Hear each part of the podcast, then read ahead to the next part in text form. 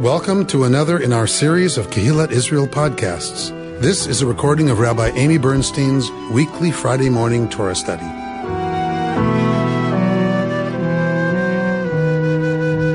We are in Parshat Beshalach this morning, and uh, we are in the third year of our triennial reading, so we're in the last third of every Torah portion.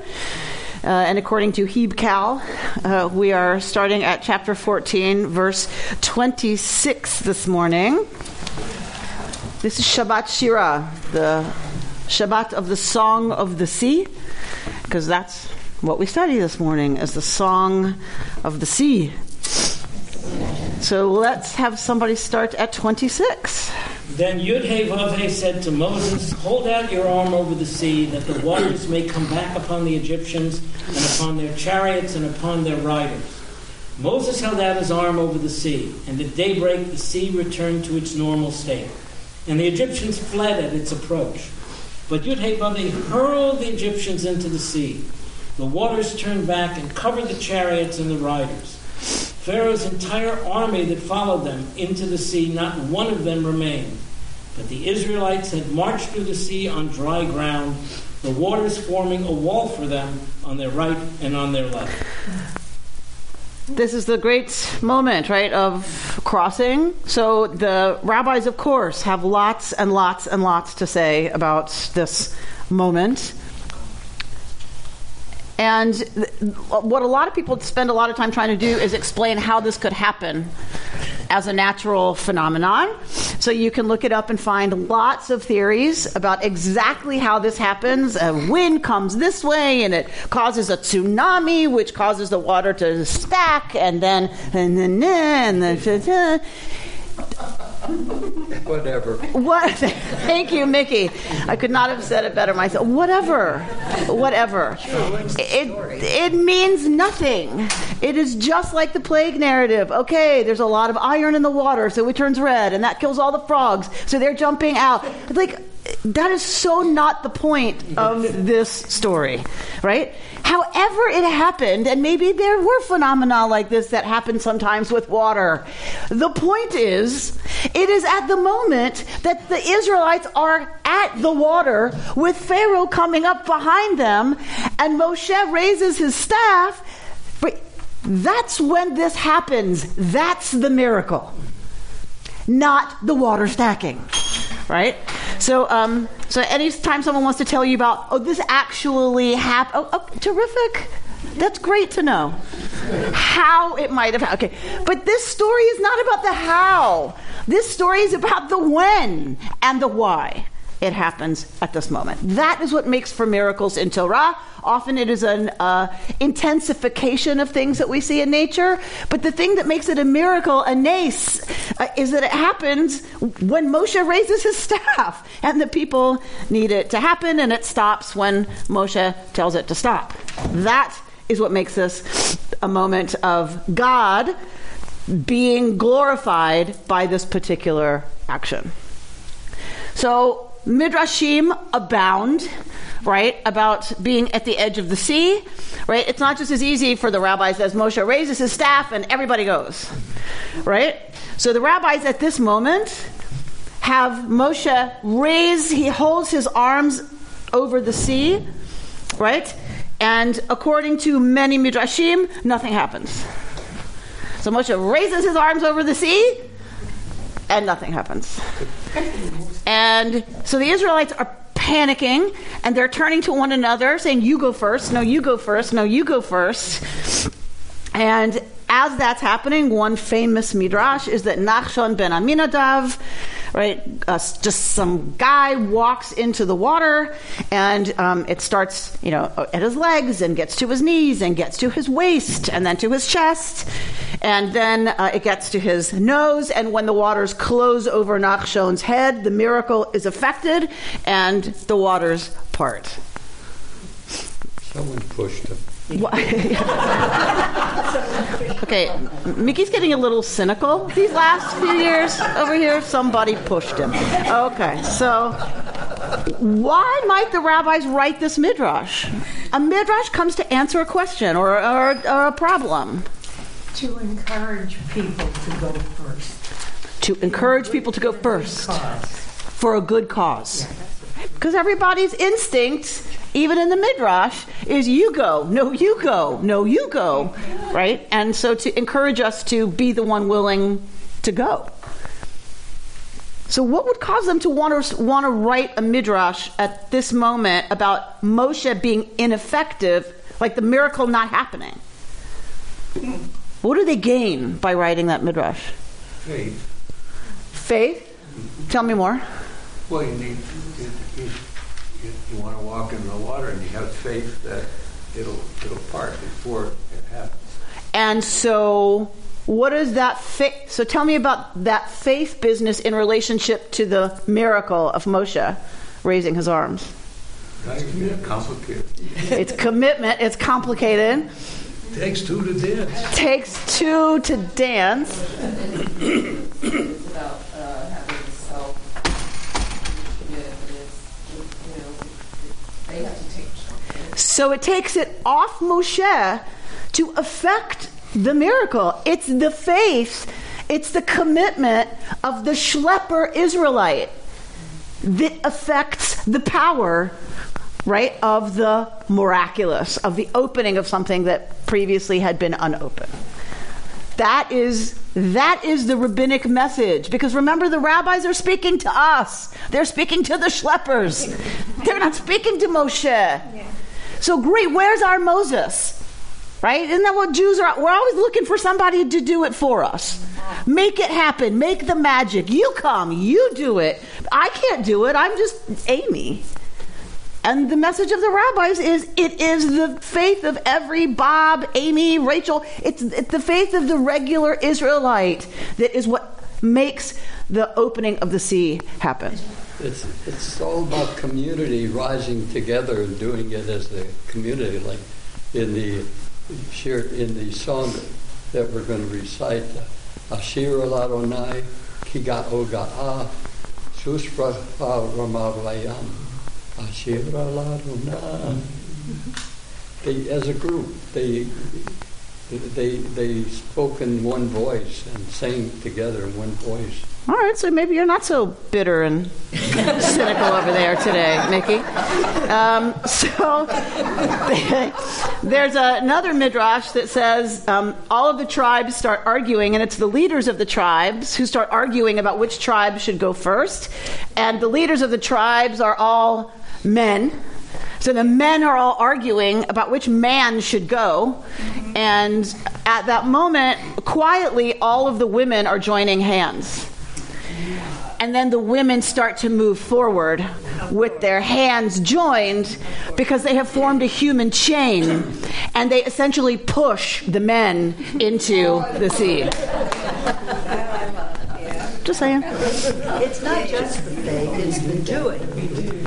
So it's so it's doing based on on faith and on commitment, right? But we but we have to take the actual steps, right? We have to actually It's walk. like Steve Rubin used to say, children will always hear what you say, but they'll do what you do. Right. Uh, my father used to say, "Do as I say, not as I do." That's the lesson. So, so it opens, and they the Israelites go in, and then the sea appro- comes back to normal, which means, by definition, the Egyptians are trapped right under the water, and it says here, but the Israelites had marched through the sea on dry ground. Right? Uvnei Israel halchu bayabasha betoch hayam. Yabasha is the dry ground. Betoch hayam, in the midst of the sea. So the rabbis ask, you can't have yabasha betoch hayam. You can't have, if it's yabasha, if it's dry, it's not in the midst of the sea. There is no sea. It's dry. So how can it be that it's yabasha and tol hayam? It's got to be one or the other. So, so the rabbis love to lift up these moments of wait, wait, wait, wait, wait, wait, wait, wait. right? Can't can't possibly be. And they say that uh, That even you know, a handmaiden who's experiencing this experienced more and saw more of the divine than prophets of later ages, because this is the moment of intimacy where God claims God's people and takes God's people for God's self. So this is a for the rabbis, this is a very intimate moment. They have lots of stories about as they walk through the walls of water, they could pluck out whatever food they wanted, like and like so the kids kids could just like reach in and get like cotton candy and like they so that, that so for the rabbis this is like the like the miracle, right? For us as a people, we experience this as a people. Everybody experiences this miracle. Everybody. Right? As opposed to sometimes where it's right select members who have certain experiences. So this is kind of a this like Sinai is a democratizing moment because everybody experiences the crossing of the sea. But Sinai is not described as a miracle. Right? Sinai is not miraculous, it's simply the divine looking to have contact with human beings. So this this is the miracle, right, that everybody experiences together. All right, you want to go to 30? Thus Yud-Heh-Vav-Heh delivered Israel that day from the Egyptians. Israel saw the Egyptians dead on the shore of the sea, and when Israel saw the wondrous power which Yud-Heh-Vav-Heh had wielded against the Egyptians, the people feared Yud-Heh-Vav-Heh, and they had faith in Yud-Heh-Vav-Heh and in God's servant Moses. Ah, so Yud-Heh-Vav-Heh delivers them and Israel sees the Egyptian dead on the shore of the sea. So you, you can imagine they got to take that in, that all of the Egyptians are wiped out. Remember, Egyptians at this point have chariots. So this was like tanks. It, uh, these are the tanks of the ancient world. They were undefeatable, essentially, because they're coming at you really fast. The rider is uh, guarded, right? And it's they're coming at you with weapons, and so it, the the sight of chariots coming would have been horrifying. And you know, if you picture it, you've got your children with you, right, as these chariots are riding towards the people, and so now they see the entire Egyptian army wiped out and laying on the shore of the sea. So you can imagine what might the response to that be? Shock. Shock. Grief, too. Panic. All right, now what? Gratitude. Gratitude. Shock, panic, gratitude. So the rabbis have a moment where they imagine what's happening in heaven right now. So, all the angels, everybody's looking at the chariots coming down on the poor Israelites who are slaves, who are running, panicked, right? They're running, and the angels are like on the edge of their clouds, right? Uh, looking down, oh no, what's going to happen? Our poor Israelites, oh no. And then the sea collapses on the Egyptians. The Egyptians are all wiped out on the shore. What do the angels do? Yeah. Yay! and they sing and they praise and they cheer, and God gets really angry. Really angry. And says, Stop, knock it off, right? Those are my children as well. Yeah. The Egyptians are my children as well. How can you possibly celebrate what I've had to do to my own children? Amy, what about the double irony? The Israelites had faith that they could cross the sea, and the Egyptians, in fact, had faith that they could cross the sea because they seen the Israelites ahead of them. Um, I'm not so sure it takes a lot of faith once the water's open. Well, no, but, but, but if, if the Hebrews wanted faith in order to cross the sea, you then have to say, well, what and what inspired the Egyptians to plunge in? They too, in some senses, had faith in the miracle. So again, I want to distinguish. For the rabbis, it's that the water has not opened, and God says, "Tell the people to move forward." Right? So for the rabbis, that's the moment that God says move forward. It's before the water has split. That's when it requires faith. When we don't see a way forward, when we think it's going to kill us, when we know we're going to drown, it always happens, right? The, all that stuff, right? We have to find a way to move forward anyway. And it's that movement forward, says the Midrash, that affects the opening of the sea. What drives Pharaoh to, to enter into an already open sea? My my guess is is anger and fear and and retribution and revenge and pride and he's changed his mind right? He doesn't he doesn't want to let them go. They're mine. I'm pharaoh. I'm a god. I'm the boss. Who do they think they are? Right?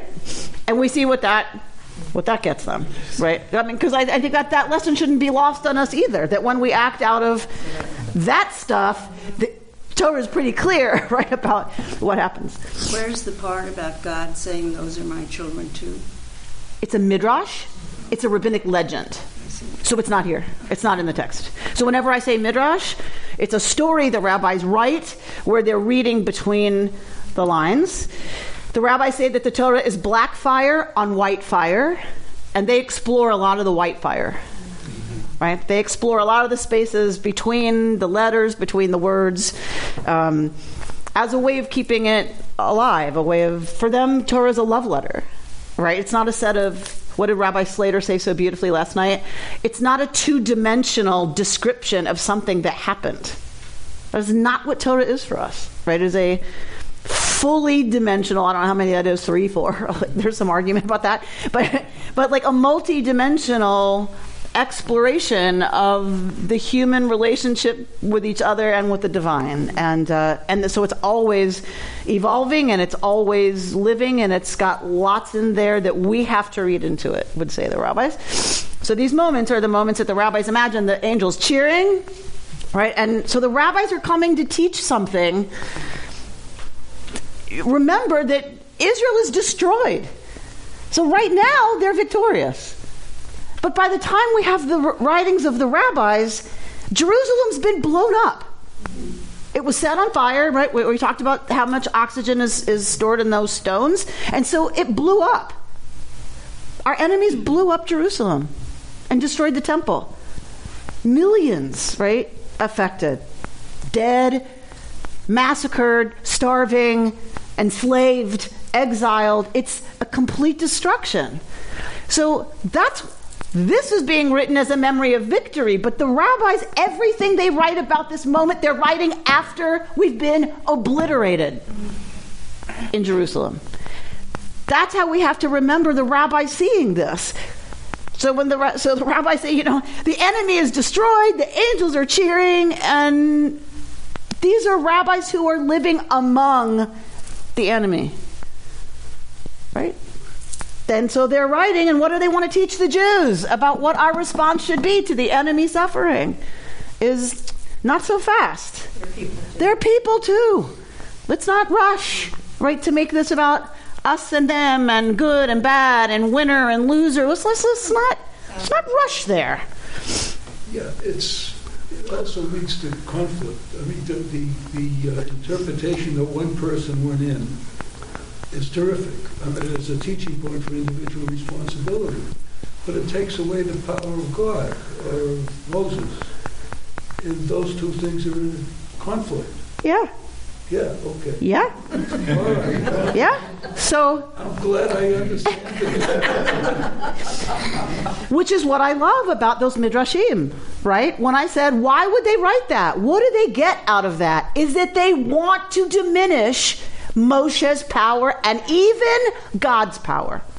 That's pretty chutzpahdik. That is pretty cheeky. They are writing a midrash that undercuts the power of God and Moshe.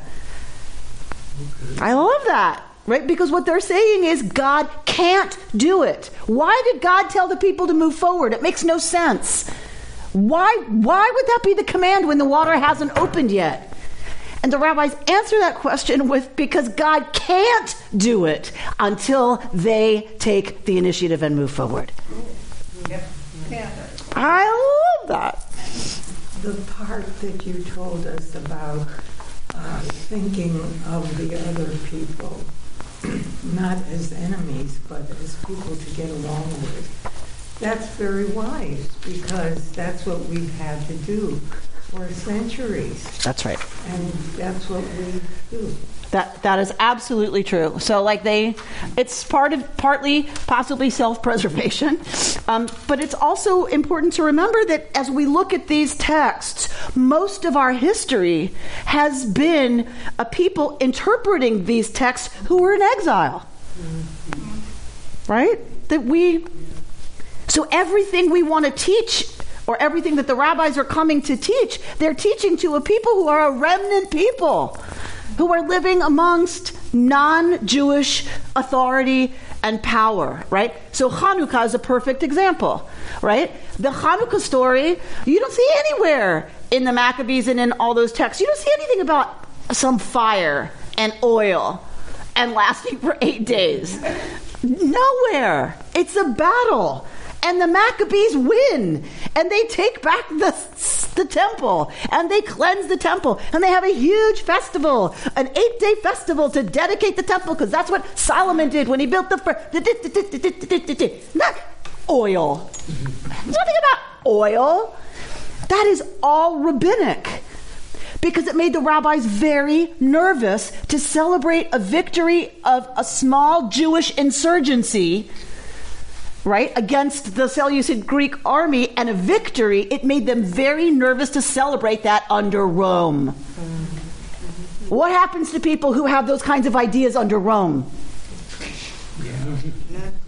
And so, which happened 70 AD, Rome destroys Jerusalem and exiles the Jews, right? So, so the rabbis look at something like Hanukkah and say, okay, we're, we're going to do something else here. We're going to reconstruct this holiday because we live among very powerful Gentiles or pagans, whatever you know the case may be, or Christians, or later Islam.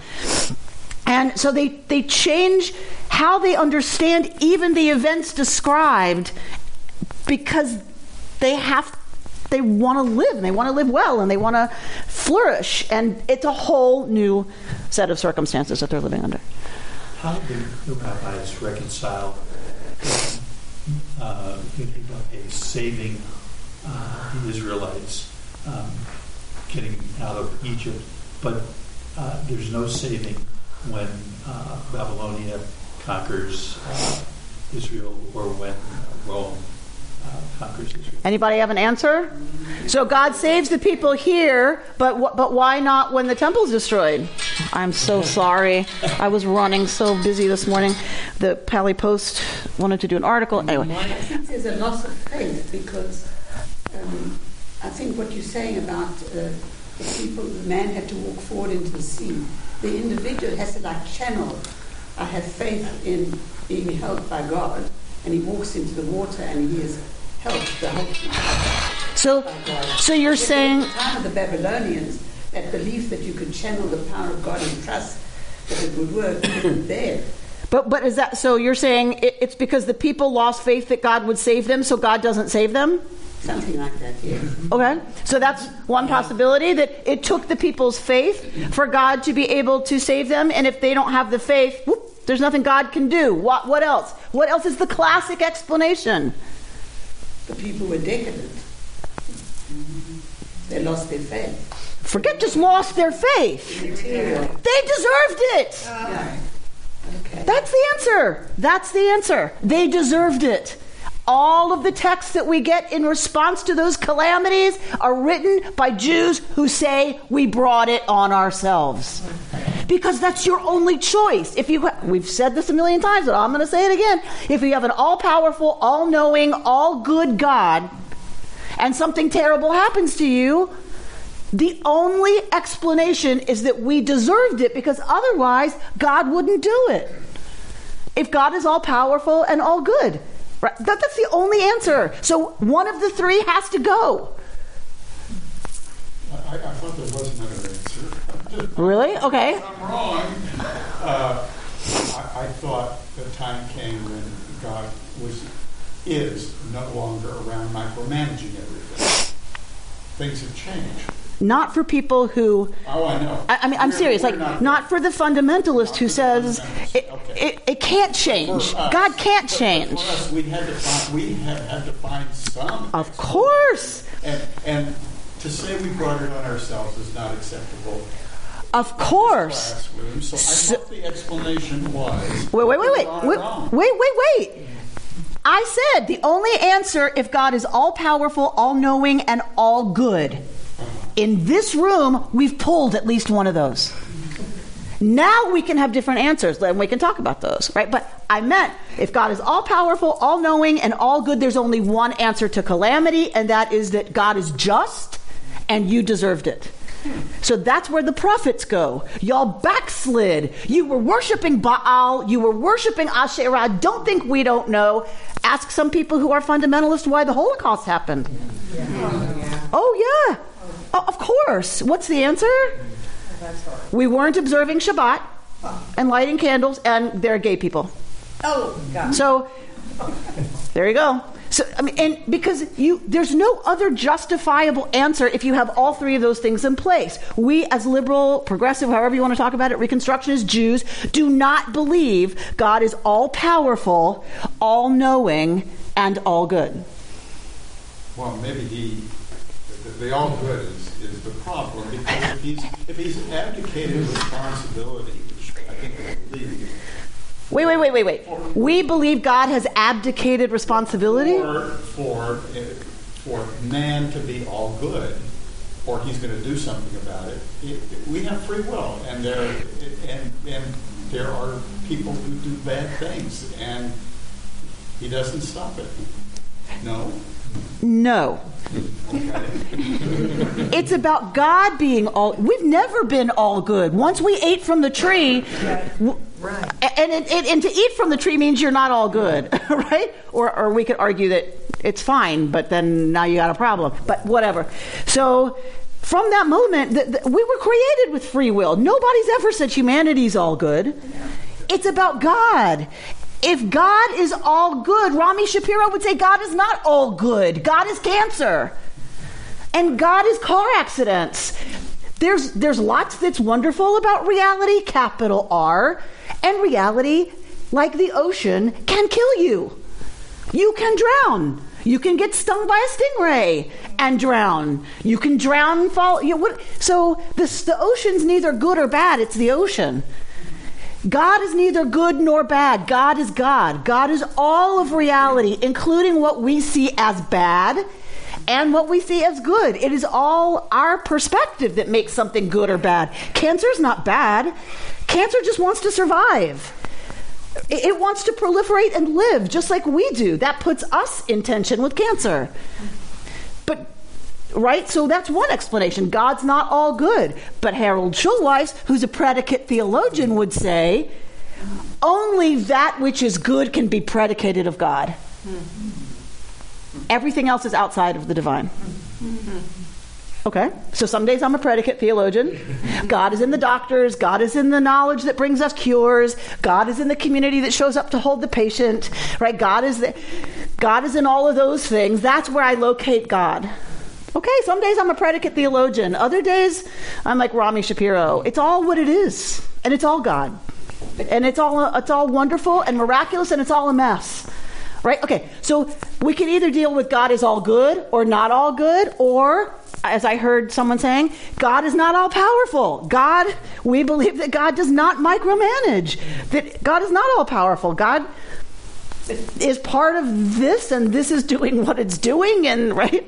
Didn't you say that uh, God was angry at the angel for, for uh, not you know, appreciating, you know, for, not, for them not appreciating that the Egyptians were his children too? Yes. So God, uh, God encompasses all good and all evil, and you know, if we make judgments on things, then um, God doesn't make judgments; He accepts.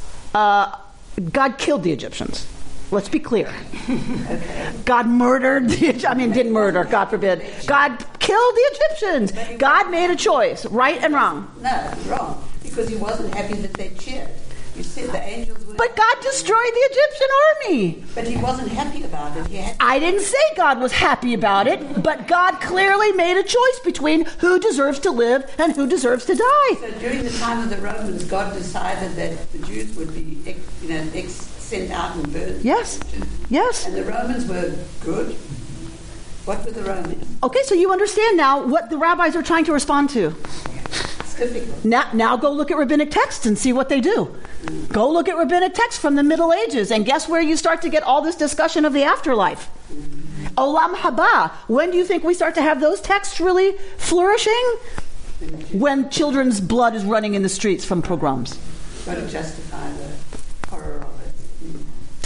So you can spend a long time reading the literature that is the rabbi's way of trying to hold both the belief in this all powerful, all knowing, all good, just God and the horrors that the Jewish people have suffered. And the most recent one, obviously, is the spate of literature that came out of the Shoah, uh, after the Shoah, after the Holocaust, which included God is dead. Robert, to your point. Which in, God is dead, right? Rubenstein's like, you know, forget it. After the Shoah, didn't mean to say that. God is, but that's, I but just meant to say the, the withdrawn micromanagement is one. okay, has withdrawn micromanagement. a long time ago. You know, I mean, he stopped appearing, at least in our story, he stopped appearing. What it, I won't go that far. I won't go that far. I will say, by Deuteronomy, we definitely have a mood shift, and we definitely have God withdrawing more into God's heaven. I won't suggest that those authors thought God was not involved or micromanaging. But but definitely yes, by Deuteronomy there there is a shift in monotheism and in the flavor of that. And in the spate of literature, not just Jewish literature, but Shakespeare and on, Michael, uh, this is your field. I'm sorry, I'm intruding on your field here. We see that conflict between just retribution and great tragedy. That's always the play in humanity, in every literature, from Greek and Roman and English, and all the rest. Right, because as long as human beings have to try to make meaning Right. of things, the right, then you and you have horrible things happen, right? Then the question that human beings tend to ask because we are meaning-making creatures, Right. the question we tend to ask is why? Which I spend most of my career saying is the wrong question. It's a bad question. Mm-hmm. Because there's no answer to that question. There is, it's the wrong question. The question is, what now?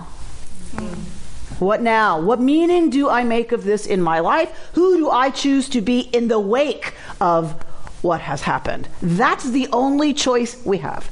And now you want to talk about why there? Okay, that that's another, right? I got lots of answers to that why, right? But not the one of causality. Why? Because we're fragile human beings. We're right. We're we're fragile. We get sick. We get killed. We get car accidented. We get you know whatever it is. That's why.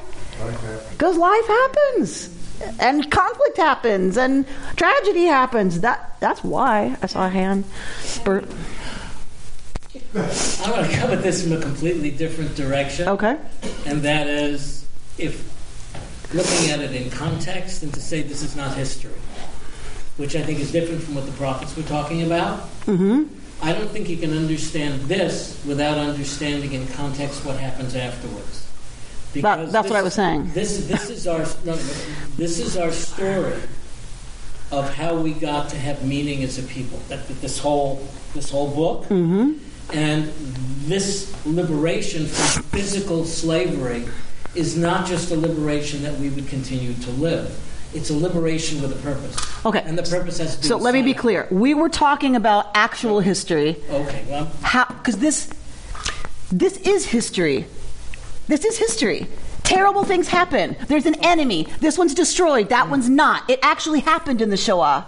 It actually happened with Rome. So what people were exploring is if we're talking about rabbis who actually experienced those things, interpreting this story and dealing with their theology around this moment of how come they were saved here and not saved at Auschwitz.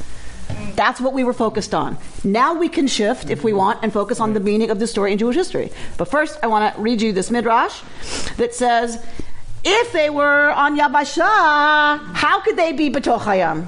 How could they be in the midst of the sea? Hence, you learn that the sea was not split for them until they stepped into it.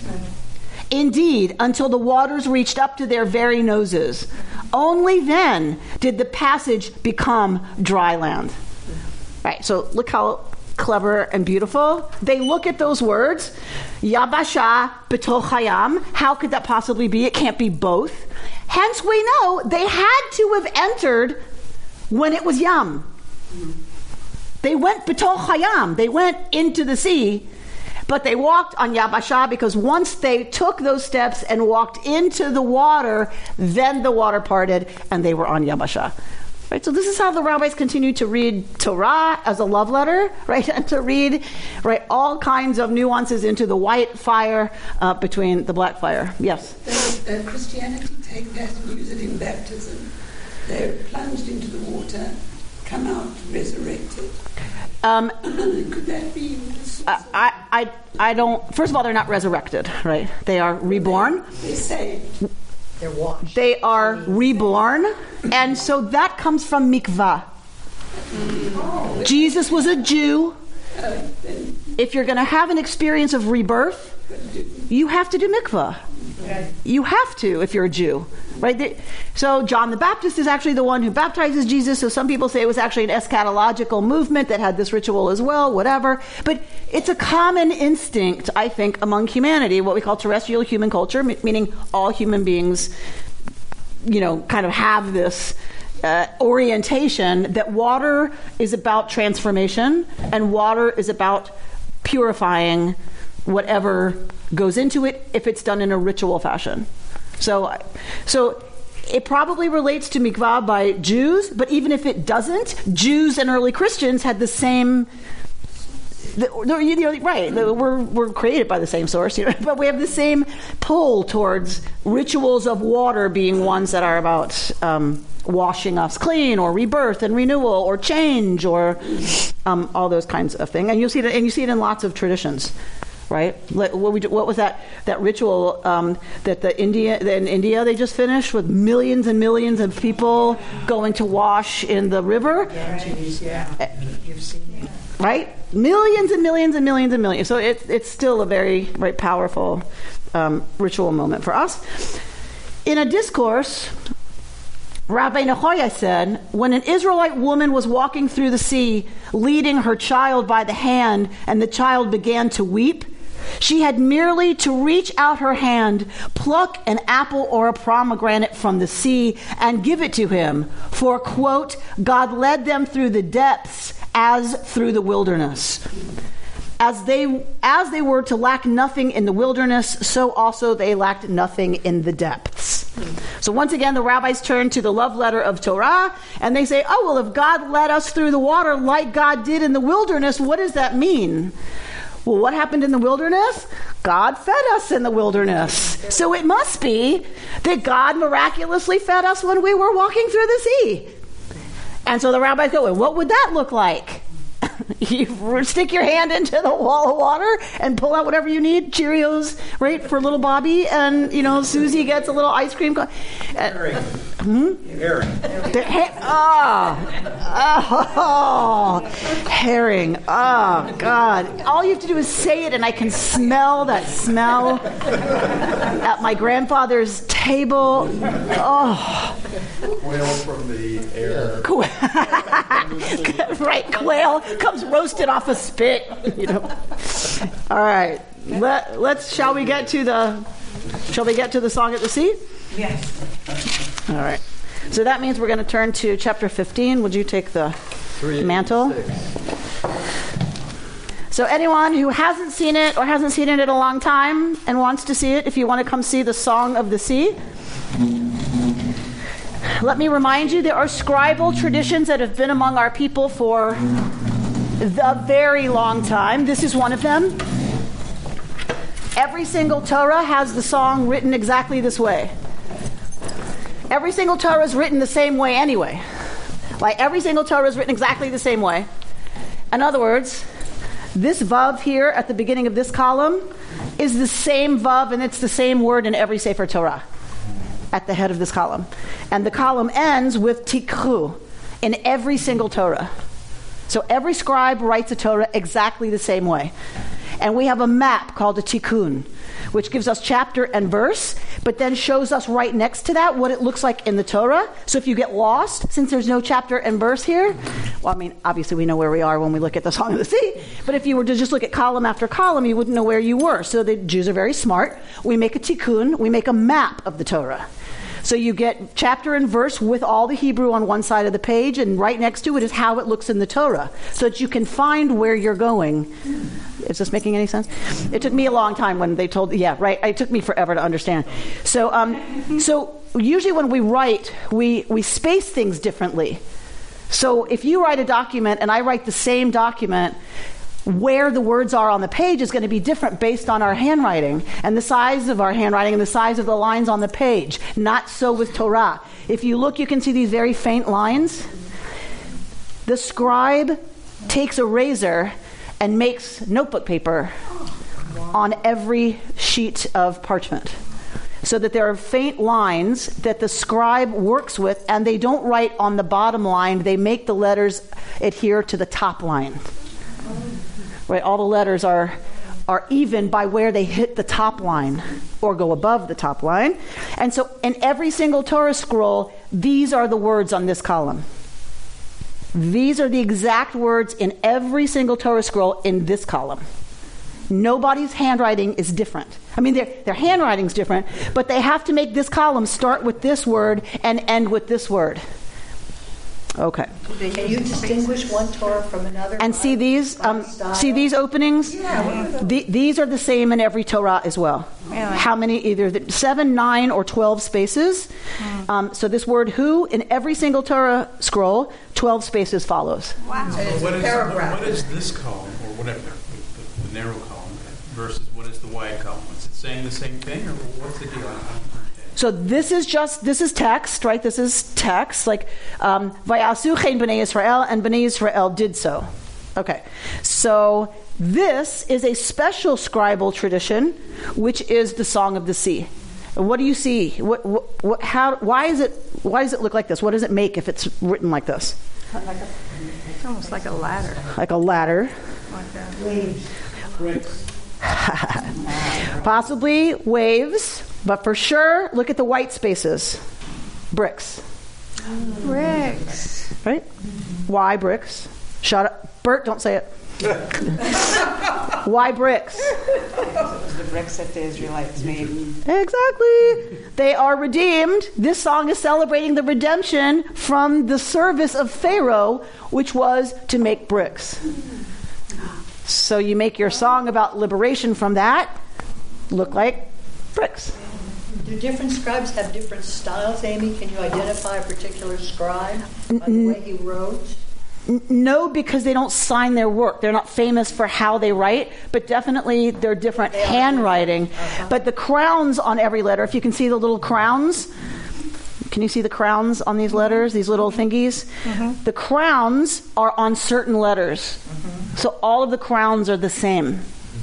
Right? So so if there's a variation, it's it's in how they form the letters, but it has to be standardized enough. So if a letter is damaged in the Torah scroll, uh-huh. you have to take a, a razor and and scrape it off and rewrite it, or, or the Torah scroll is not kosher. How do they test whether a letter is good or bad? Like, does it need to come off? They take a child who has only learned their Hebrew letters, not words, and they ask the child, What's that letter? And if the child can distinguish the letter correctly, it's kosher.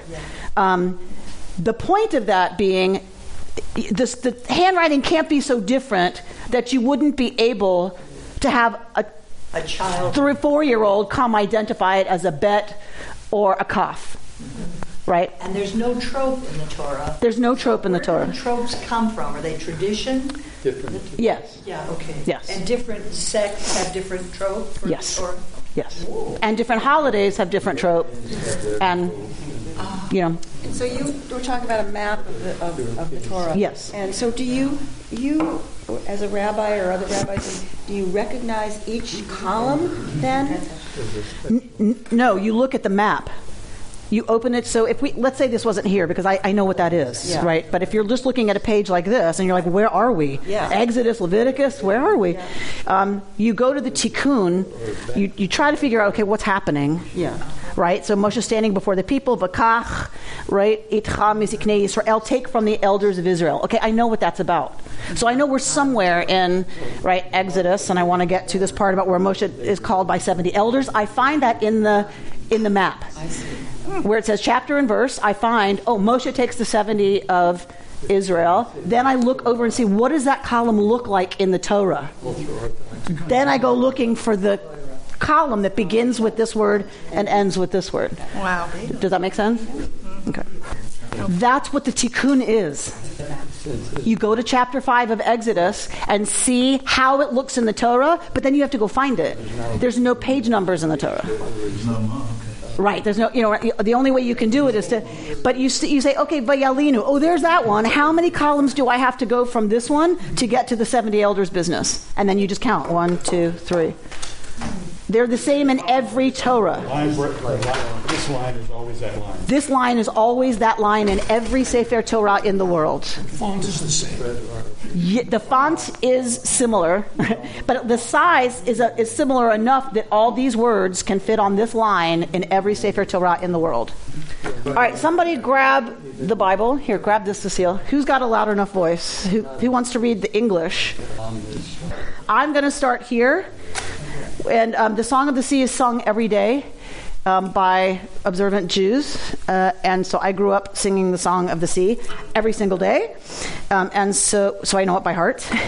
and um, I was trying to show off for Judy last night and got about here and forgot. and I went, darn. So, um, so this is how we sang it every morning. And uh, Elena's going to read the uh, English. We'll Az Yashir Moshe Uvenei Israel Tashir Azot Adonai Bayom Ruling Mor Ashir Al Kika Oga Asus Virochovo Rama Vayam Azi Bezimrat Yad Vayili Livian Vehu Elohe Aviva Ramamen Hu Adonai Yishmil Chamar Adonai Shemo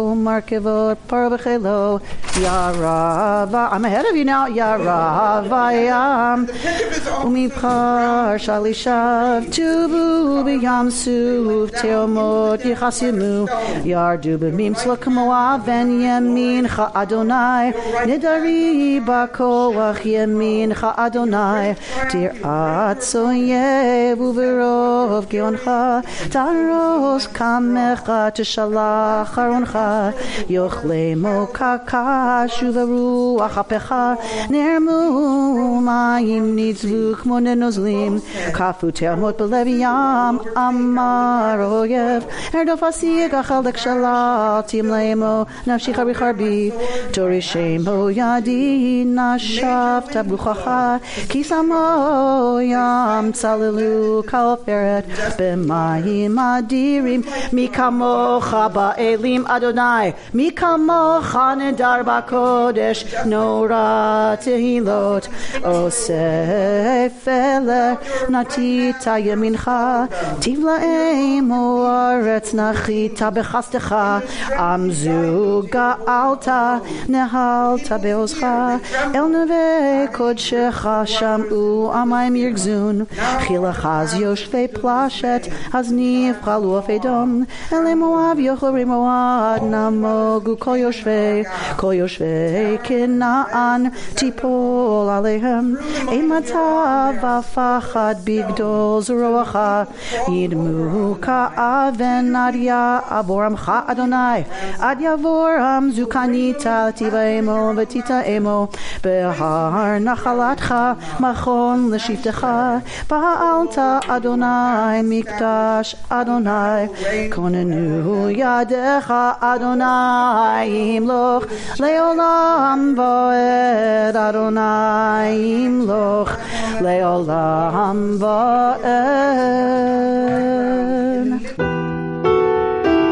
You've been listening to Rabbi Amy Bernstein's Friday morning Torah study from Kehillat Israel in Pacific Palisades, California. For more information, go to our website, www.ourki.org.